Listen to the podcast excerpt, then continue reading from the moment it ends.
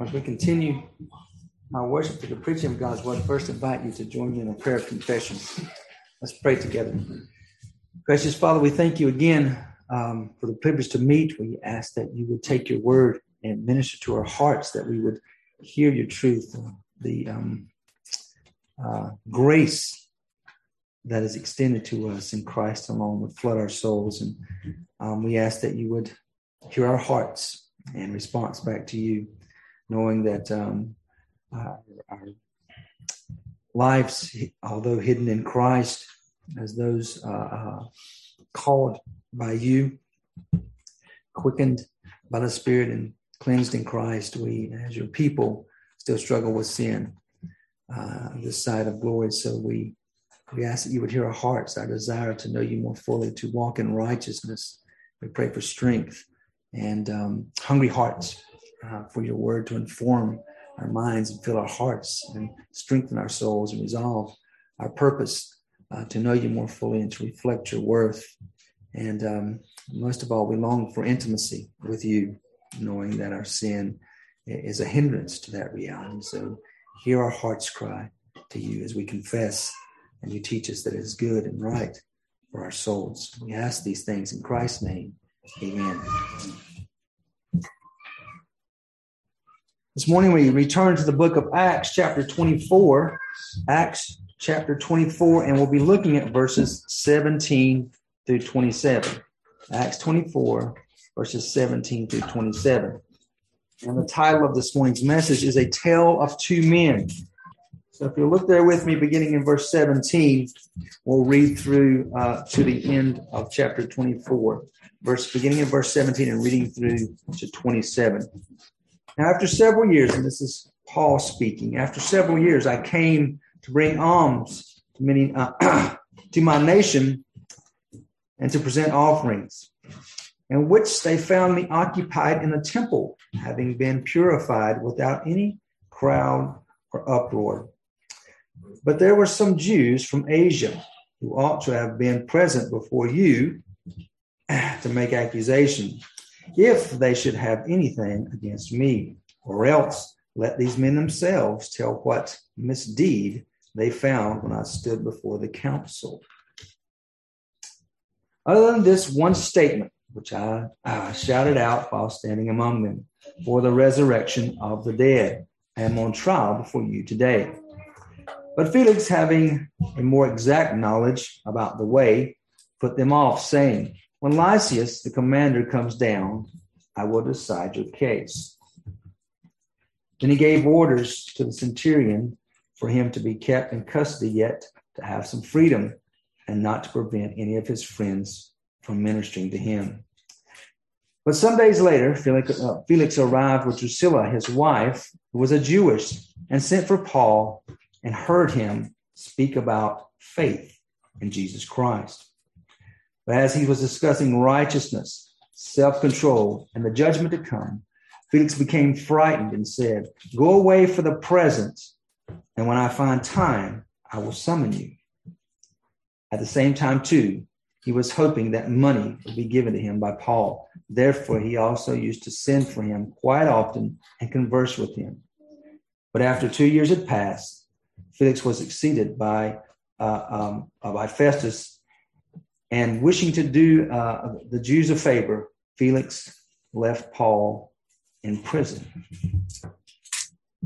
Well, here we finally come to the climax, really, if you can call it that, of Paul's trial. And the climax of Paul's trial ends in really uh, no verdict at all.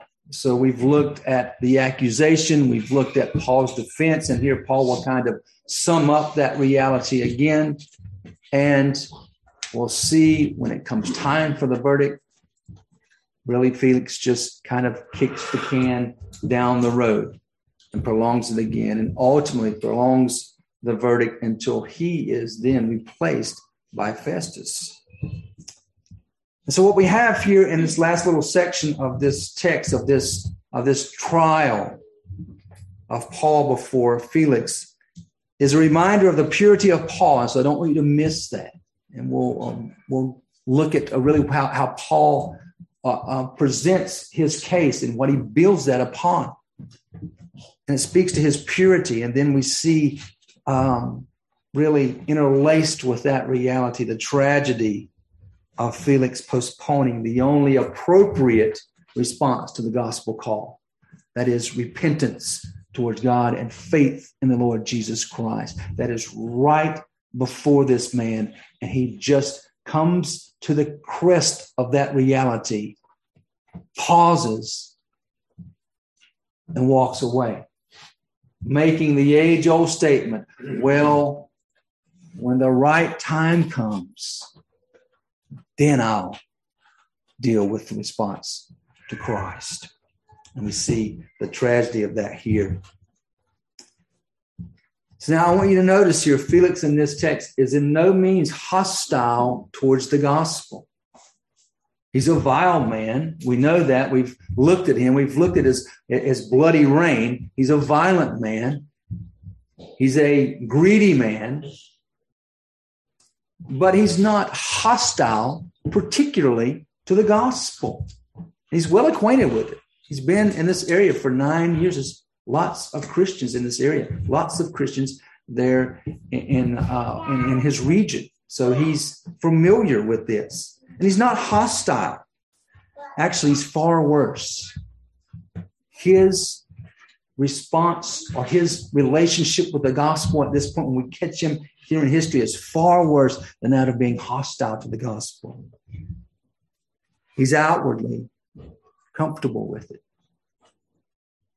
He appears to be open to the gospel, yet content to put off the gospel for a more opportune time. And there is no worse position for a man to ever be in than the one we find Felix in. To be comfortable with it to a degree, somewhere on the surface, and always content to just put it off till the right time comes along.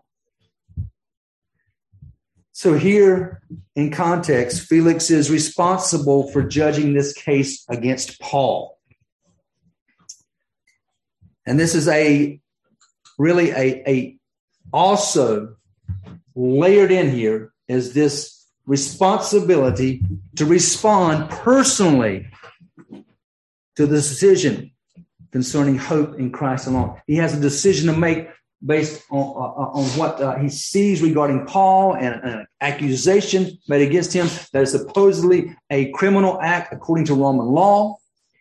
And then interlaced with this is the reality that he is now faced with a decision for Christ concerning the reality of who Christ is, what he has done, and the proper response to that reality. So these things are all now coming uh, uh, uh into uh, this flashpoint of his giving the verdict. And we'll see how he does so. So remember, Paul's now been in Felix's house or, or, or his, uh, his residence there for two years. And in these two years, being there in Caesarea, that's this period of time that, that Felix has reigned there. He's very familiar with the gospel. Philip the evangelist and many other Christians are there. He's heard the gospel. He understands the way. And again, he's been in the, in the whole region for nine years. So this is not something that's unfamiliar to Felix. And now Paul is before him. Why? Because he's been accused of crime against Rome, right? Insurrection, stirring up dissension with Jews all over the world, but primarily stirring up dissension against Rome, to thwart Rome, to cause a, a coup. He's also been accused of a crime against Israel. He's referred to as a ringleader of a sect. So he's this uh, um, kind of instigator and this, this leader of this obscure, crazy sect that's just ready to stir up trouble there with Rome. And also, ultimately, he's accused of a crime against God in that he tried to, to desecrate the temple. Now, note there the accusation is that he tried. Now, why does he why is it put that way? It said that he tried to desecrate the temple. Well, they didn't have any witnesses, right? So there's no eyewitnesses to all these accusations, particularly the accusation of Paul desecrating the temple. There's no eyewitnesses. There's just accusations. And now the Sanhedrin brings their lawyer, uh, the, the high priest and some of the Sanhedrin bring their, their uh, hotshot lawyer in uh, before Felix and make these accusations, which they have just heard from Jewish leaders from Asia probably Ephesus. They're not even at the trial. So this is secondhand accusations and no eyewitnesses. Pretty shady deal, actually. And so up front, before we uh, kind of look more specifically at the purity of Paul, I want you to just take this note and just hold this this morning. Mark this down. Just settle it into your hearts. Christians will always have to face false accusations. That's what you're looking at right here. Paul is falsely accused. It's false on its face. He's, he's really being accused because he's a follower of Christ. There's no criminal actions here against Rome. They're trumped up charges. Everybody knows. The problem here is that Paul's a follower of Christ. And the same is true of us. And so there's nothing new under the sun here. You, if you are a follower of Christ, you are going to be falsely accused for your faith. You're a problem and it's just coming our way. So just settle it into your souls. Let me bring you back to Matthew 10, 16 through 18. Now, again, this is language here that really pertains specifically to the apostles in their unique time. So it's unique to them in some degree, but it's principally true for us as well. And listen here to the language of Matthew 10, 16 through 18. Behold, I send you out as sheep in the midst of wolves. So be shrewd as serpents and innocent as doves. But beware of men, for they will hand you over to the courts and scourge you in their synagogues. Sound familiar? Now, Paul was certainly about to be scourged, not in the synagogue, but they did do that specifically. The Jewish leaders would also scourge, and they would do that in the synagogues. But what is he to be aware of? Men. What are we to be aware of? Men that will turn us over to the courts. Now, again, the language here has some specific, uh, specific uh, uh, um, uh, elements to it that refer just to the apostles at the time. But again, in principle, it's true for us. And he says, and you will even be brought before governors and kings for my sake as a, as a testimony to them and to the Gentiles. So we too are to be wise, careful, witty, and blameless. And that's where Paul takes his stand whatever they say about him, the, all, whatever the accusations are, Paul first comes back and says, I am blameless. My life has been lived out blameless before you. I'm not guilty of these accusations. And beyond that, I've lived a blameless life before you. And that should be our heart's cry to God that we too, God would give us strength. Oh Lord, you would give us strength to be blameless before the culture around us. Whatever accusations may come our way, that we truly stand and act in word and deed blameless before a culture and expect to be ridiculed. Expect to be viewed as narrow minded and outdated. That's also true. I was talking uh, to Daniel after the lesson uh, this morning, the Bible, the, morning Bible study, and I, I was telling Daniel I kind of like uh, David's quick impromptu of, of uh, the insanity there. You know, lots of issues there in that in that particular um, scenario, but I kind of like that. Look, we have to be wise. We have to be careful. We have to be witty. We have to keep our wits about us. But most of all, be blameless. You're going to be falsely accused. And let me just say this you're also going to be labeled. We find that in our culture. There's going to be false accusations about us, but there's kind of just you're living in kind of an understand. There's a, there's a, there's an understanding in this culture, a false understanding, a false uh, assumption about Bible believing Christians. And so you're labeled, so to speak. Now, again, uh, we're not supposed to label people. That's just a big no no in our culture. But That doesn't go for you. You're the exception. It's fine for you to be labeled. And you're going to be labeled again as narrow minded, outdated, old fashioned. Why? Because you believe the Bible.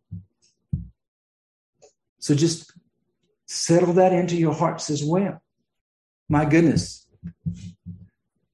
You believe that God literally created all things? You believe creation? You believe the creation story? Well, you're just a narrow minded, foolish person.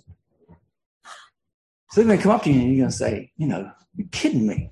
Do you believe that this all knowing, all powerful, all seeing God figure created everything that is, that exists and did it in a week? And you're going to say back to them, absolutely not.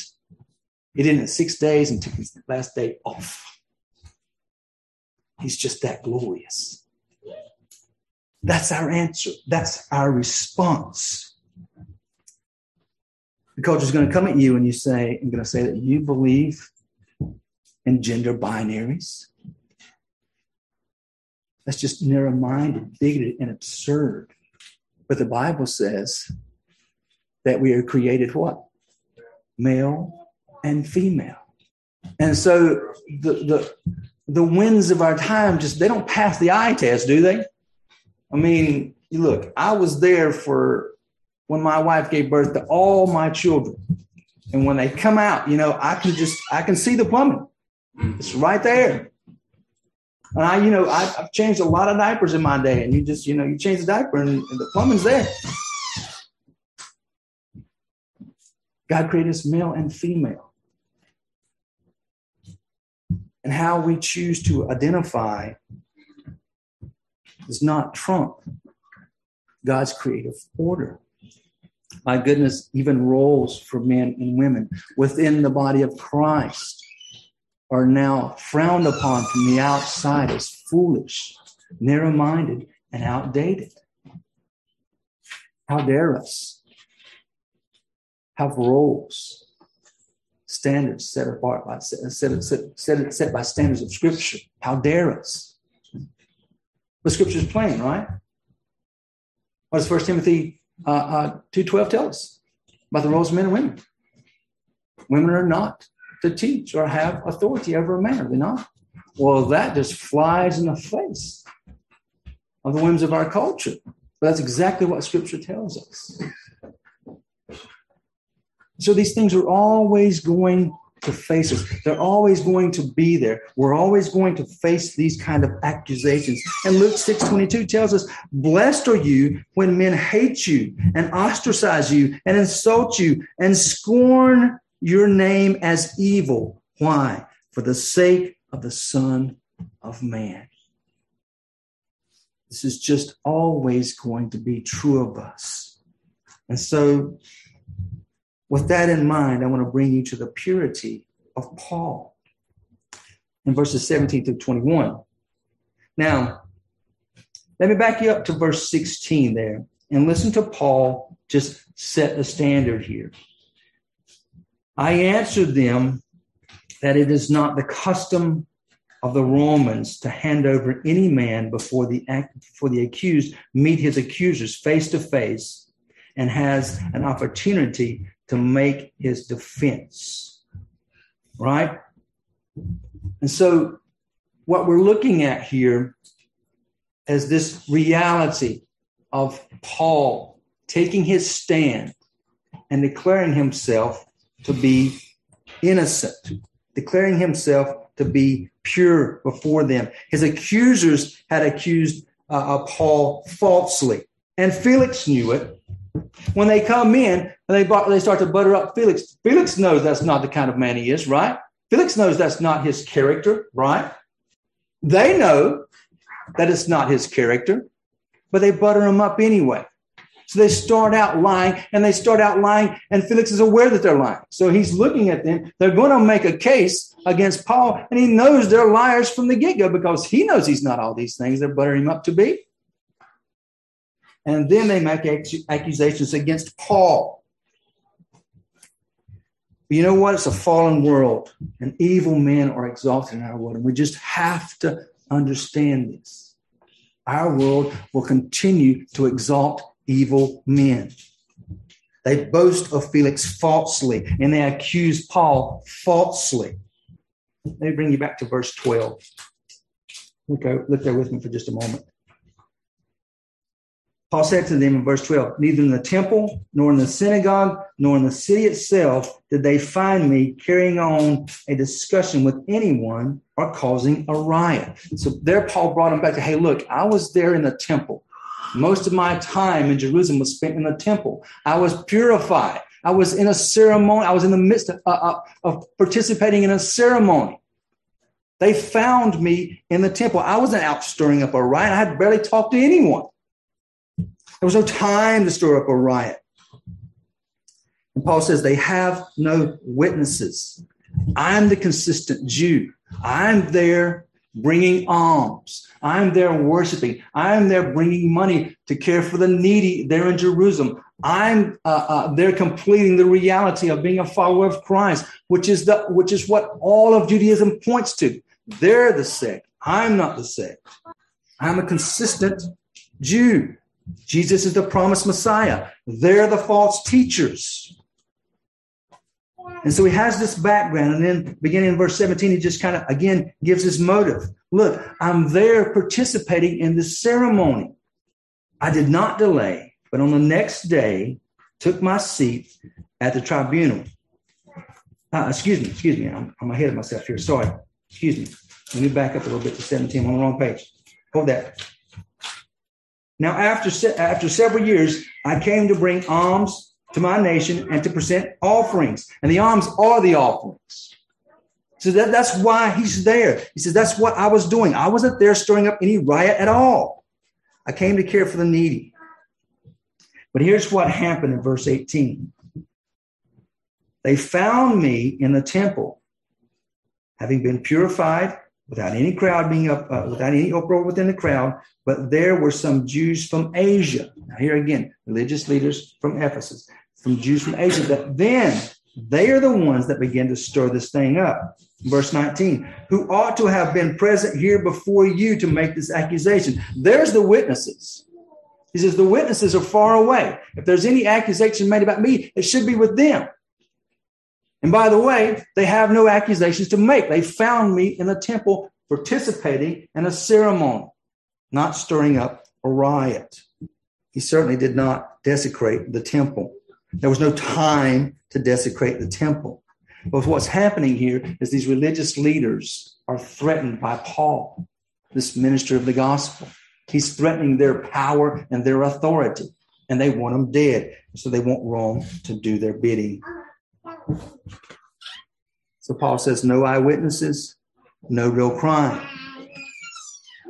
Now, verse 20 tells us something very interesting.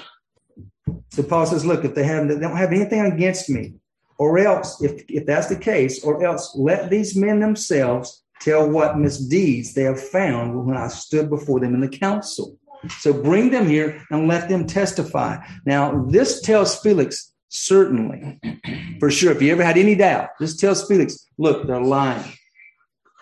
There are no eyewitnesses. There, there is no charge of any kind of uh, violation of, of Roman law. This is a theological matter. And does Felix understand the way? Does he know the teachings of the way? Yes, he does. So he under, Felix understands right away this is theological. This is not criminal. He knew the issue was a theological matter. And Paul says, bring witnesses.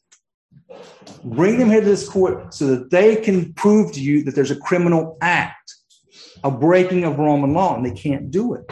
There was none. But Paul goes on, he's very clever here. He says in verse 21 Other than for this one statement, which I shouted out while standing among them, for the resurrection of the dead, I am on trial before you. And then he just, so there's the final nail in his accusation of false, uh, of a false accusation against him. Yes, I did stir up a little trouble with them. It was a theological issue. I did say for the resurrection of the dead. Now that set them off, right? Or at least part of them.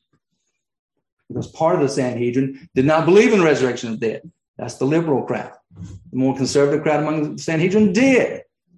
he was able, even before Paul was able to kind of drive a wedge between them.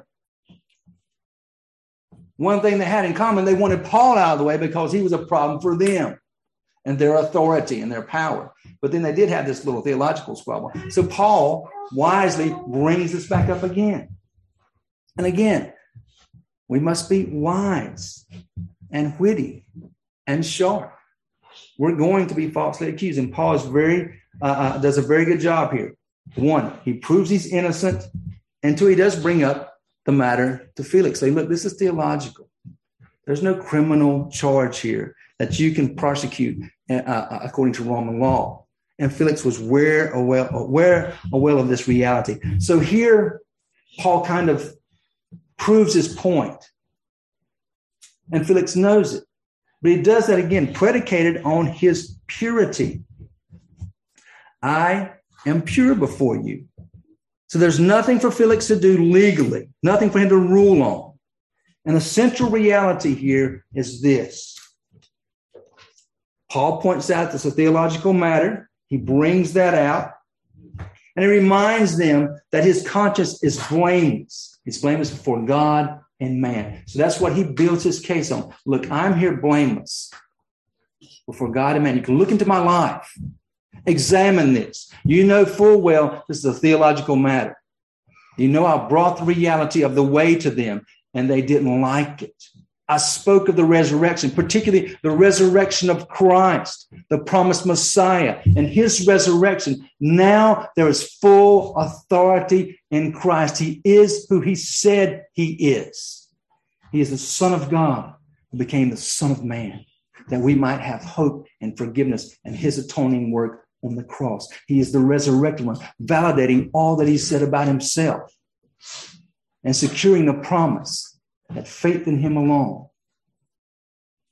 justifies one before a holy God. So there's the promise. I or there's there's the claim. I am pure before you. My life is pristine before you. I am guiltless before you.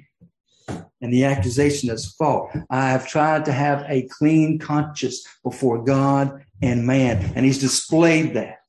So his life is on display here. The purity of Paul is on display. And he brings them to that point, or he brings uh, Felix to that point. Okay, you have nothing to rule on. But there is this little matter of the way and the resurrection of Christ. So the central reality, and it kind of it kind of just fizzles out, and then we have this big, this big to do, this big deal where the, the, the, the high priest comes down. He brings the hotshot lawyer. He brings part of the Sanhedrin down. They, they, they come out and they come and they bring Paul before the governor. So you must rule on this man. So this is a, there's this big to do, this big trial, all these accusations. My goodness, you know he's he's a, a dissenter from Rome. He's this uh, this uh, leader of this crazy sect. You know he's defiling the temple. This guy's got to be dealt with. These are crimes punishable by death. He's going to stir up a riot here. He's going to, he's going to cause a problem for Rome. This is a big issue. And Felix knows from the beginning it's bogus. And now Paul brings it right to his doorstep. Says, You know it's theological. There's no crime here. And so a verdict must be rendered here. And Paul builds all this on his blameless life. And the trial just kind of fizzles out. That's that's really that's the last we hear of this big grand trial before Felix. And it just kind of fizzles away from there. So what are we left to take with from the trial? All this buildup. Well, don't miss the obvious. Paul comes out blameless. The accusations are going to come to you. The false accusations are always going to come to you. You're going to get them just because you're a follower of Christ. That's why. That's why they're going to accuse you. They're going to perceive you with all kinds of unvalidated concepts. They're going to see you as narrow minded and bigoted and hateful. All that's going to come your way. And in response, may you and I, may we be blameless before men. May that also be true of us. Well, the grand trial kind of fizzles out, but it allows us to see the foolishness of Felix. So now we see, we've seen the purity of Paul, and we've seen it backed up with his life. Now let's see the foolishness of Felix, beginning there in verse 22. But Felix, having a more exact knowledge of the way, again, very familiar with the claims of Christians, he put them off, saying, When Lysias, the commander, comes down, I will decide your case. Now, he's lying because he's not going to decide the case. That's the last thing he's going to do. He's not going to decide the case because he's stuck in a dilemma here, right? He knows Paul's innocent. He knows it is a theological matter. He understands the way. He knows the claims. He knows the religious leaders are lying to him. They said he was a nice guy. Look, he knows he's not a nice guy. He's a bad guy, but he's not delusional. He knows they're lying. But he has a dilemma on his hands. He has an innocent man. And again, Paul's a Roman citizen, right? So Paul has rights. If he kills an innocent man, that can come back on him because Paul's a Roman citizen. But at the same time, he has these religious leaders, the Jewish community, and they are upset and they can cause him lots of problems politically. And they kind of, they've already uh, uh, had a long history with Felix and they've kind of uh, backed him into a corner before with issues like this.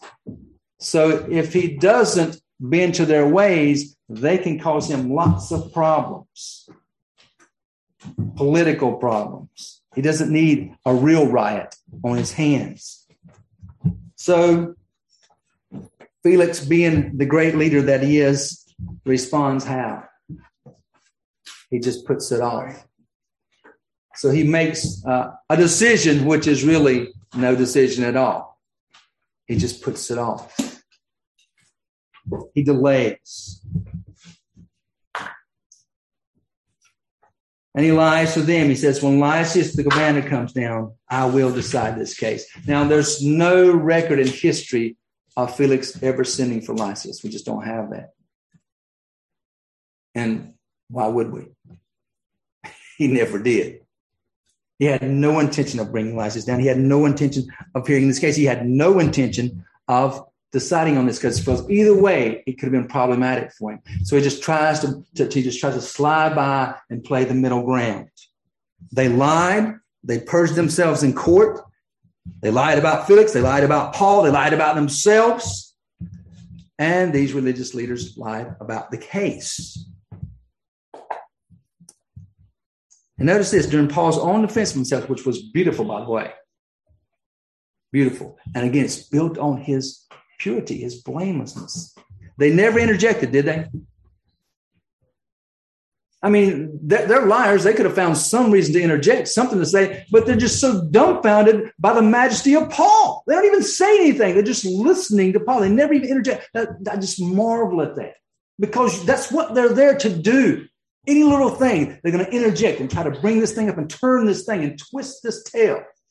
But as Paul responds, it's so crystal clear, it's so precise, it's so short and condensed and straightforward. They don't even they don't even have a response. They never interject. They just sit there and listen to Paul all the way through. And he closes it out. He says, My life that I have lived stands as my testimony. And that's the way we want to be.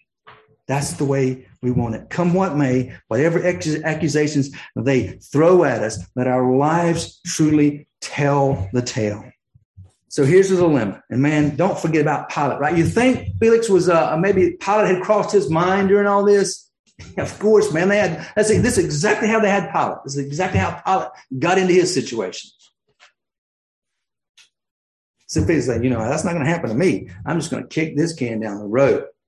So he takes the path of compromise, right? It's a sad, all too familiar response, is it not? My goodness, they can accuse us of many things, but what should they never be able to accuse us of? Compromise. We're Christians. We cannot be a compromised people. And Paul would not be. Felix is happy to be a compromised man. Paul will never be compromised, nor can we. Oh, sure. In, in, our, in, our own in our own flesh, are we are we too frail for that? Of course we are. Of course. This is no motivational speech here. I'm talking about what it means to be a genuine follower of Christ. Oh, that God would make us into men and women who will not compromise for his glory. That's our calling. That's the power of the Spirit that indwells us. That's our testimony. That's our blamelessness before man. Oh, that it would be true of us. So here we have a compromised governor and a pure and passionate preacher. And they contrast one another drastically. Now, the text tells us there in verse 22 that he was very familiar with the way. Had having a more exact knowledge. That's very, very precise language. He knew the ins and outs of the gospel. He knew about it. So if he knew about it, and Paul very wisely with his comment about the resurrection reminded Felix of this, if he knew about really what was going on here, the theological wranglings that were really uh, bringing about these false accusations, did he have enough information to judge rightly in this case? Well, he certainly did. He had enough information. He could have judged rightly. He knew the right answer, but he never made a rule. And he never called for Lysias. He just put it off. He took the coward's way out. So this is a cowardly response by Felix. And again, he understood the theological claims of the way. He just did not want the ramifications that could come to him by doing the right thing. And so here we have the contrast. Here we have the Christian man who longs to be pure no matter what comes his way, no matter what the consequences. And here we have a worldly man who is trying to, to wrangle his way through and find some kind of middle ground, middle ground to, to, to avoid consequences that might be contrary to the comforts he hopes to secure for himself, regardless of his character to tell two men, two polar opposites. Oh, that we would learn from Felix what not to do, and that we would learn from Paul what to do.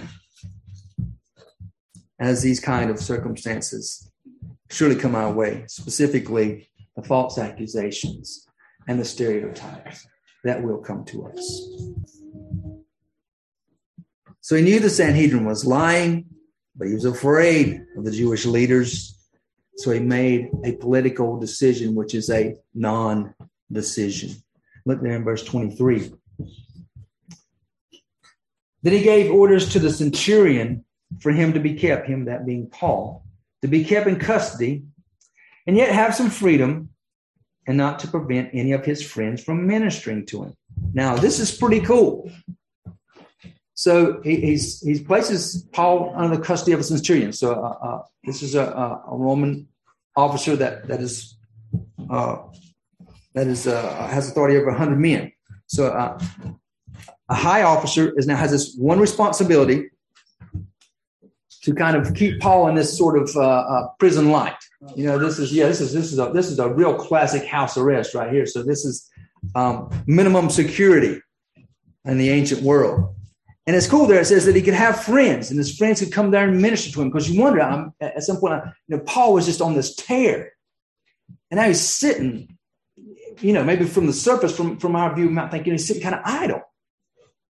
If we if we look at what he's been doing, if we look at how God has been using him, and sometimes we do that, right? We just look at the, you know, we see the surface, although Paul, it's obvious it was grand ministry, it's obvious it was great power of God, it's obvious it was effective.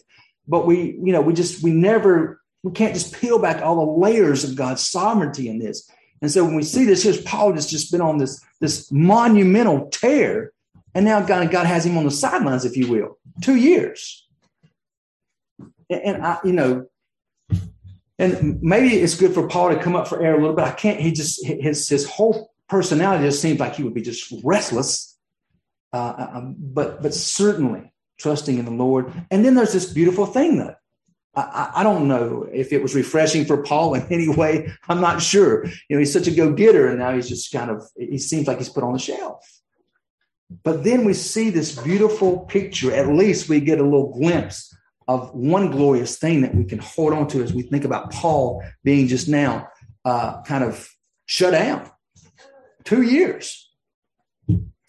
We know God has talked to him. We, we know Christ has met with him. We know that he is he's going to Rome. He knows he's going to Rome. He's going to Rome as a prisoner, and there's limited freedom, but he's going. Yet here we see this. This we had this beautiful little moment, uh, and this just amazing language here in this verse. That his friends there in verse in the verse 23, his friends were free to come and minister to him. And that speaks volumes about the body of Christ. So he has a little minimum security in that the friends are allowed in. Here, a hard charging Paul is now shut down, but here's the body of Christ. Here's a picture of the care shared within the body of Christ. Now the great minister is forced to sit on the sidelines, but yet God so works it out that his friends can come and minister to him and care for him and encourage him in this situation. So, beautiful picture there. All the while, the verdict is never rendered, the trial just fades away. So, again, the main point is that Paul was above reproach. That's what we want to hold on to here. No matter what the accusations of him, he was above reproach. He's a picture of what it means to be a true follower of Christ. And that we want to lay hold of and beg God to make it true of us when the accusations come our way, because, dear brethren, they're coming. They're coming your way. And all this will be true of us as well. That we'll be above reproach. We're going to be wrongly accused, and we need to have a clean conscience in those circumstances. We are to be holy in those circumstances. So the accusations must be false. God assures us that they're coming, but our lives that we're building day by day by the power of the Holy Spirit that indwells us to the glory of God, we're doing so that when they come, they must be false. And so, you know, it's, it's inevitable for them to come. But our heart's desire is that when they do, they're obviously false. Now, will that stop them? No. But everybody will know. Everybody here that saw, that looked in on this situation, it was very public. This was the big deal. And everybody that looked in, with all their bias, when they really looked in, their hearts, their eyes knew the truth. Paul always passes the eye test. That's the beauty. I look at gender, I look at the plumbing, and my eyes tell me the truth. My culture tells me a lie, but my eyes tell me the truth. Paul's life always tells the truth. It passes the eye test. And the same should be of us. Oh, that it would be true of us as well. So there's a little bonus there. Paul just, just had a little opportunity with his brothers for two years. You know, what, what a glorious thing. And then in verse 24, it says, But some days later, Felix arrived with Drusilla, his wife, who was a Jewish, uh, a Jewess, and sent for Paul and heard him uh, uh, uh, speak about faith in Jesus Christ. Now, that's very specific. In other words, he gave them the gospel, okay? They've heard it before, but he gave it to them again. And if you know, we just kind of have a just kind of have a feeling that Paul is uh, going to give a pretty clear uh, gospel presentation, right? You know, it's going to be pretty clear, pretty pretty sharp. So he gives them the gospel. That's what's being stated here when it says that he speaks to them about faith. That's the faith, not about necessarily uh, one trusting in Christ, but he speaks to them about, the faith that is uh, the reality of the person and work of Jesus Christ. Certainly, there's a call to repentance that's part of that, but he speaks to the faith.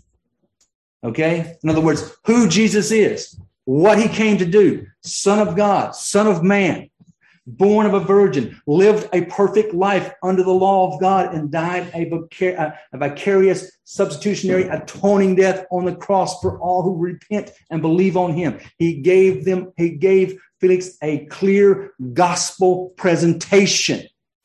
He defined for him clearly what it means to understand and respond to the gospel of Jesus Christ. And he called them to repentance, both of them, Felix and his wife, Drusilla, who, by the way, is was uh, apparently quite a she's a teenager and quite a beauty, but uh, she was another man's wife. Um, and Felix took her. She was the wife of a king from Syria, one of the regions in Syria, and Felix seduced her and made her his wife. Now, why did he do that? Political it could have been, yes. Uh, but I, will I'll go a little just deeper below the surface with you, brother. He did it because he wanted to. He did it. Go ahead. Let's let's use the language of our culture. He did it because he felt like it. It felt right to him. So he did it. And so here's Paul standing before Felix, telling him about the faith. In other words, this is who Christ is. This is why he came. This is your demanded response. And all the while, Felix is standing there with his stolen teenage bride. Nice picture, right? That's the goodness of God. That's a, that's a ripe scenario for some serious conviction. Yes, Felix saw her, wanted her, and took her because it felt right to him. And by the way, this is very important for us in our culture. How we feel is just not the objective standard for our behavior. We're not autonomous. We don't have final authority. God is our standard. God is our authority. And our decisions must rightly be based on his moral standard. And that's what Paul brings to Felix here. This is an immoral act for them two just being there together to hear the gospel, but they call him in.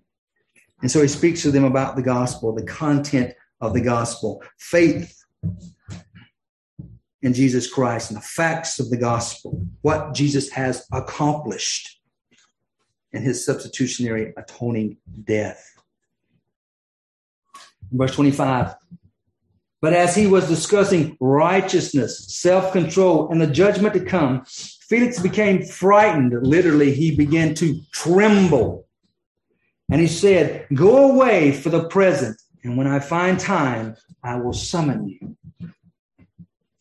Righteousness, self control, and the judgment to come. That's the content of the faith right there. So, what is righteousness? What is he talking about there? God's design. Righteousness is God's design. It's God's demand of absolute righteousness. That's what God demands. He demands absolute righteousness of us. Be holy, for I am holy.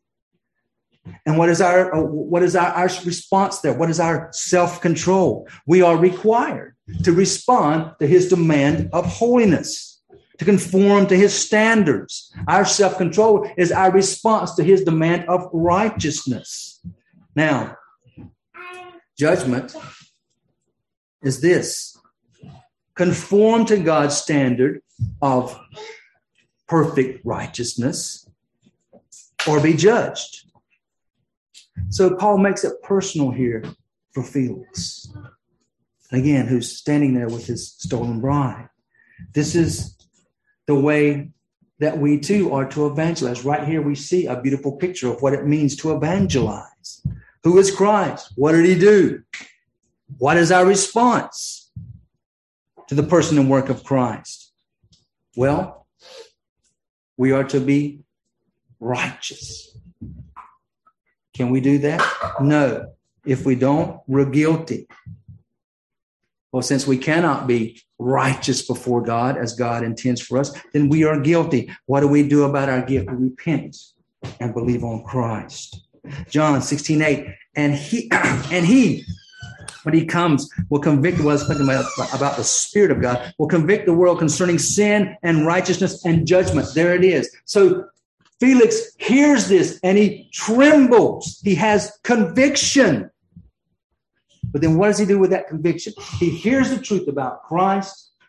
He understands his response, the call of the gospel to respond to God's commandment of righteousness. He knows that he cannot because in the same boat as the rest of us, all of us have sinned. We're all sinners. We've all fallen short of the glory of God. This is the picture of God's command for the gospel on sinful man. So he sees that he knows there is a judgment to come. That's part of our evangelism. He cannot truly evangelize the need for a savior if there's not a reality of the judgment that comes from God in light of our sinfulness and our uh, inability to respond to God's commandment of righteousness on our lives. So judgment is a loving part of our evangelism. And you see Paul exercising that right here. And we see this man is convicted clearly. And then he does respond. He says there this tragic words go away for the present. And when I find time, I will summon you. I'll call for you. Just leave me be for this is a man who's trembling with conviction. Just leave me be for now. And when it's convenient, I'll call for you. But here's the reality He never called. He never called. And here's the application for us as we call people to the gospel, as we have friends, family that are outside the faith, as we share the gospel. Here's a reality to the gospel call that we must know. We must have an urgency for the longer one puts it off, the harder the heart becomes towards the gospel. That is a truth we must know in our urgency of carrying it. Call for repentance and faith. If one keeps resisting the gospel call, the heart will grow harder towards the gospel, harder and colder towards the gospel. Today is a day of salvation. Call on him while he is near. This is the language of scripture. Procrastination is a broad road to hell. Hanging around the gospel, seemingly comfortable with the gospel, but not committed to the gospel, that is the absolute worst place a human being can find him or herself. This kind of behavior leads to a false sense of security and that's what we must warn others against. It's better, again, it's better to be hostile to the gospel than to fool yourself in the deceitfulness of sin and believe that you will someday do what you will not do. You'll continue to put it off. Now is the time. There's a fool who procrastinates concerning the gospel. Our call must be urgent. It must be urgent and persistent. For this is a picture of a fool in Felix who procrastinates. I'll call you again. Go away for now. I'll call you when the time is appropriate. And now look what he does. Verse 26.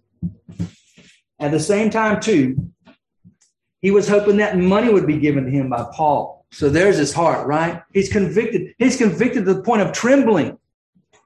But what's really in the depths of his heart? You know what?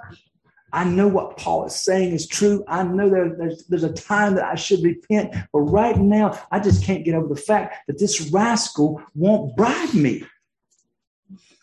All he's got to do is give me a little bit of money if we could just get past that boundary, if he cares so much about my soul, if he wants me to know that this is the way and the truth, and there's, there's no other for me outside of Christ, if he really uh, uh, believes that I need to know this, and I need to repent and follow Christ, why won't he give me my respect?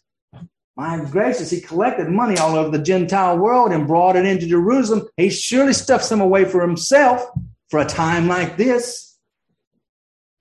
Where's the money? Show me the money. This darkened heart stays right there.